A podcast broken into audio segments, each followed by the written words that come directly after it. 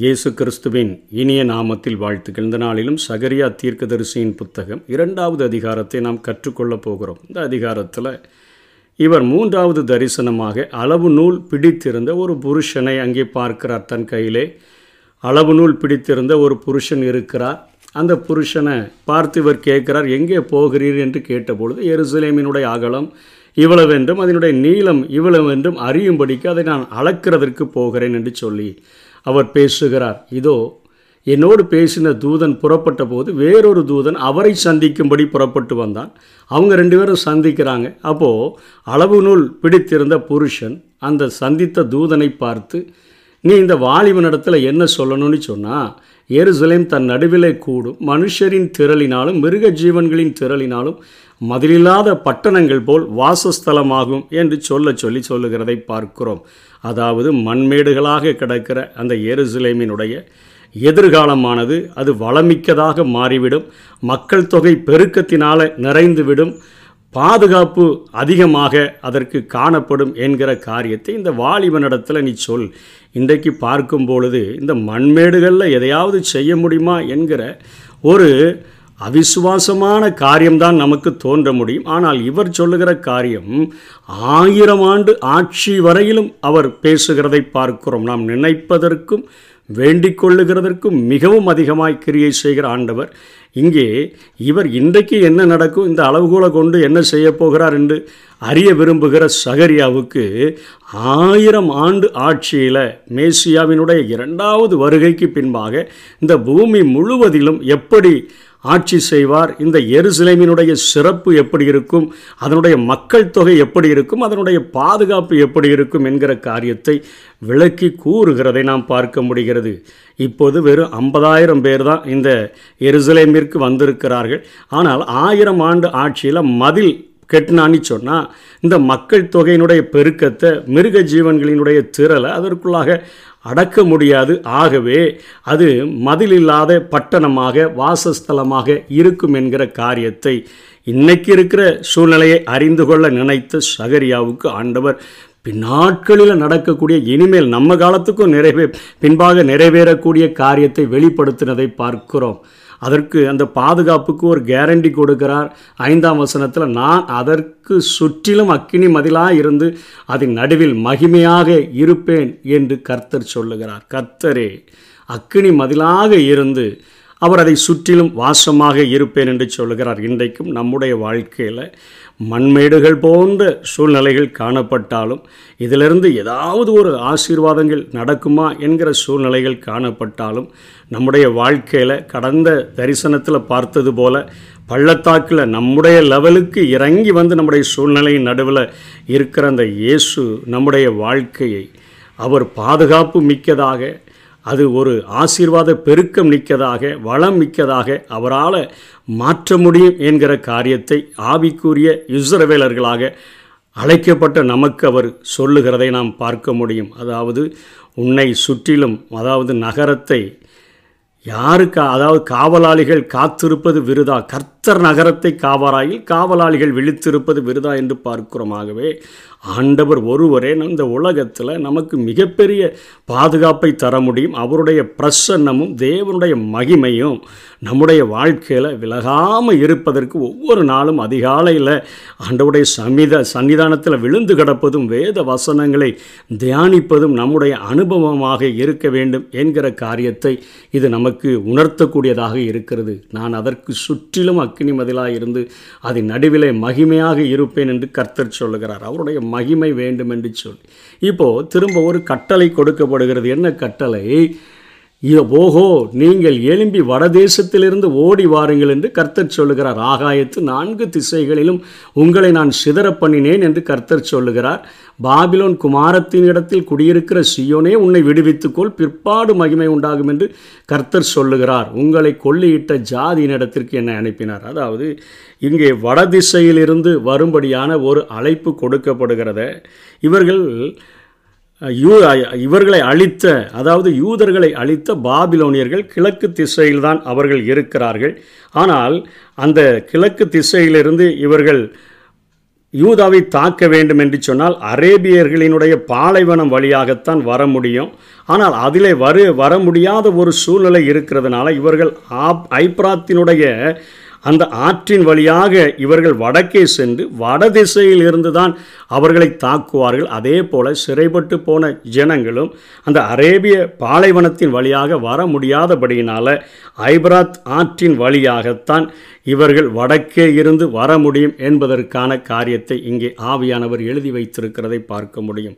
நீங்கள் உங்களுக்கென்று ஒரு சிறையிருப்பினுடைய காரியமானது முற்று பெற்று விட்டது. ஆகவே பாபிலோன் குமாரத்தின் இடத்தில் குடியிருக்கிற சியோனே உன்னை விடுவித்துக்கொள். உன்னுடைய சிறையிருப்புக்கு முற்றுப்புள்ளி வைக்கப்பட்டு விட்டது.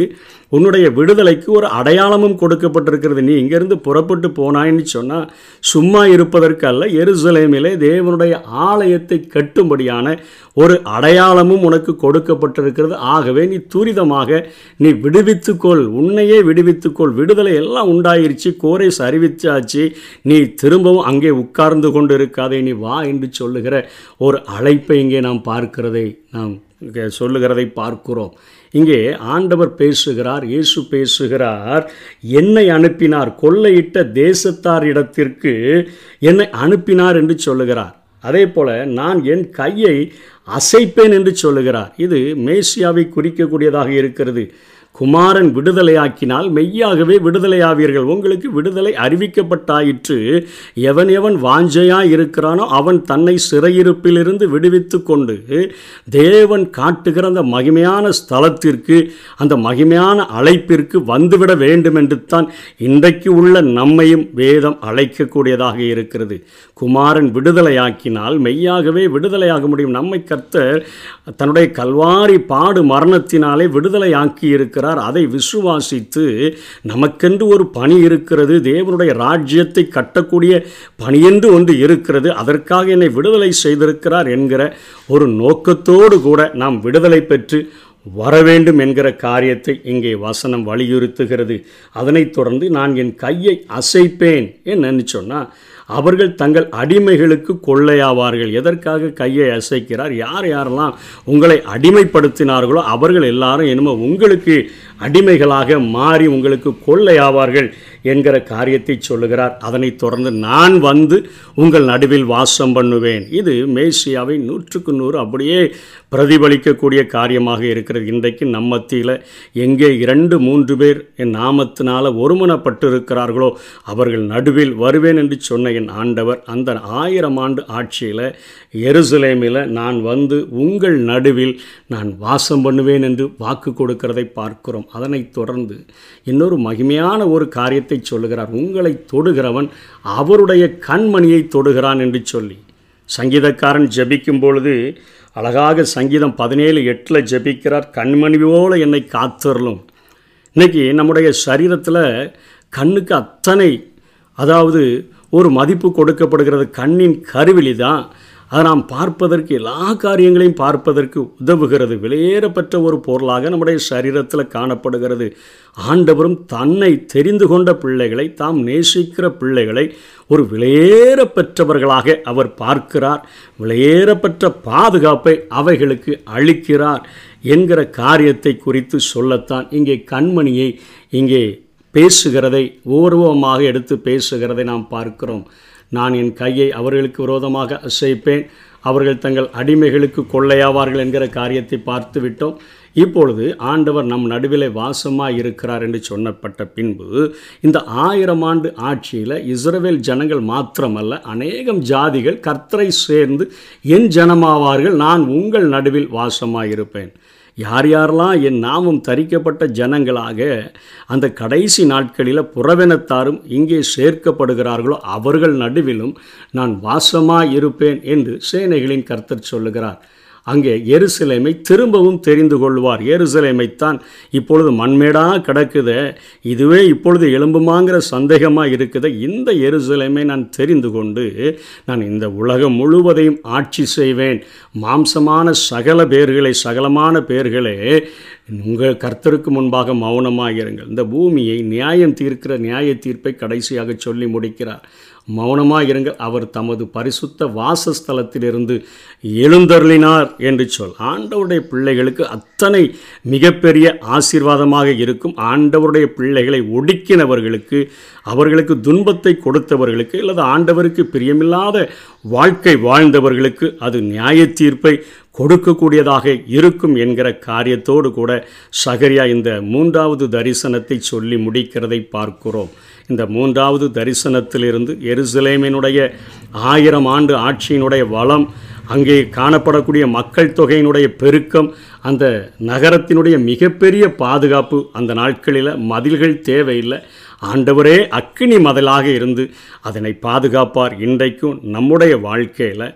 தேவனுடைய பிரசன்னமும் மகிமையும் நம்மை சுற்றி இருக்கும் என்று சொன்னால் நம்மையும் ஆண்டவர் அக்கினி மதிலாக இருந்து நம்மை பாதுகாக்க முடியும். எப்படி? ஏசாயா நான்கு ஐந்தில் சொல்லப்படுகிறதோ அப்பொழுது கர்த்தர் சியோன் மலையிலுள்ள எல்லா வாசஸ்தலங்களிலும் அதன் சபைகளின் மேலும் பகலின் மேகத்தையும் புகையையும் இரவில் கொழுந்துவிட்டும் எரியும் அக்கினி பிரகாசத்தையும் உண்டுவாக்குவார். மகிமையானவைகள் எல்லாம் காவல் உண்டாயிருக்கும். மகிமையானவைகளின் மேல் எல்லாம் ஒரு காவலை ஆண்டவர் கொடுப்பார் என்று சொல்லி அங்கே ஏசாயாவும் உறுதிப்படுத்துகிறதை பார்க்கிறோம். ஆகவே இந்த நாட்களிலே ஆண்டவருடைய பாதுகாப்பில் அவருடைய அரவணைப்பில் அவருடைய ஆசீர்வாதங்களை பற்றி கொண்டு அவரால் ஆசீர்வதிக்கப்பட்டவர்களாக வாழுகிறதற்கு நம்மை ஒப்பு கொடுப்போம் கர்த்தர்தாமே நம்மை ஆசீர்வதிப்பாராக. ஆமை அக்கினி மதில் நீரே.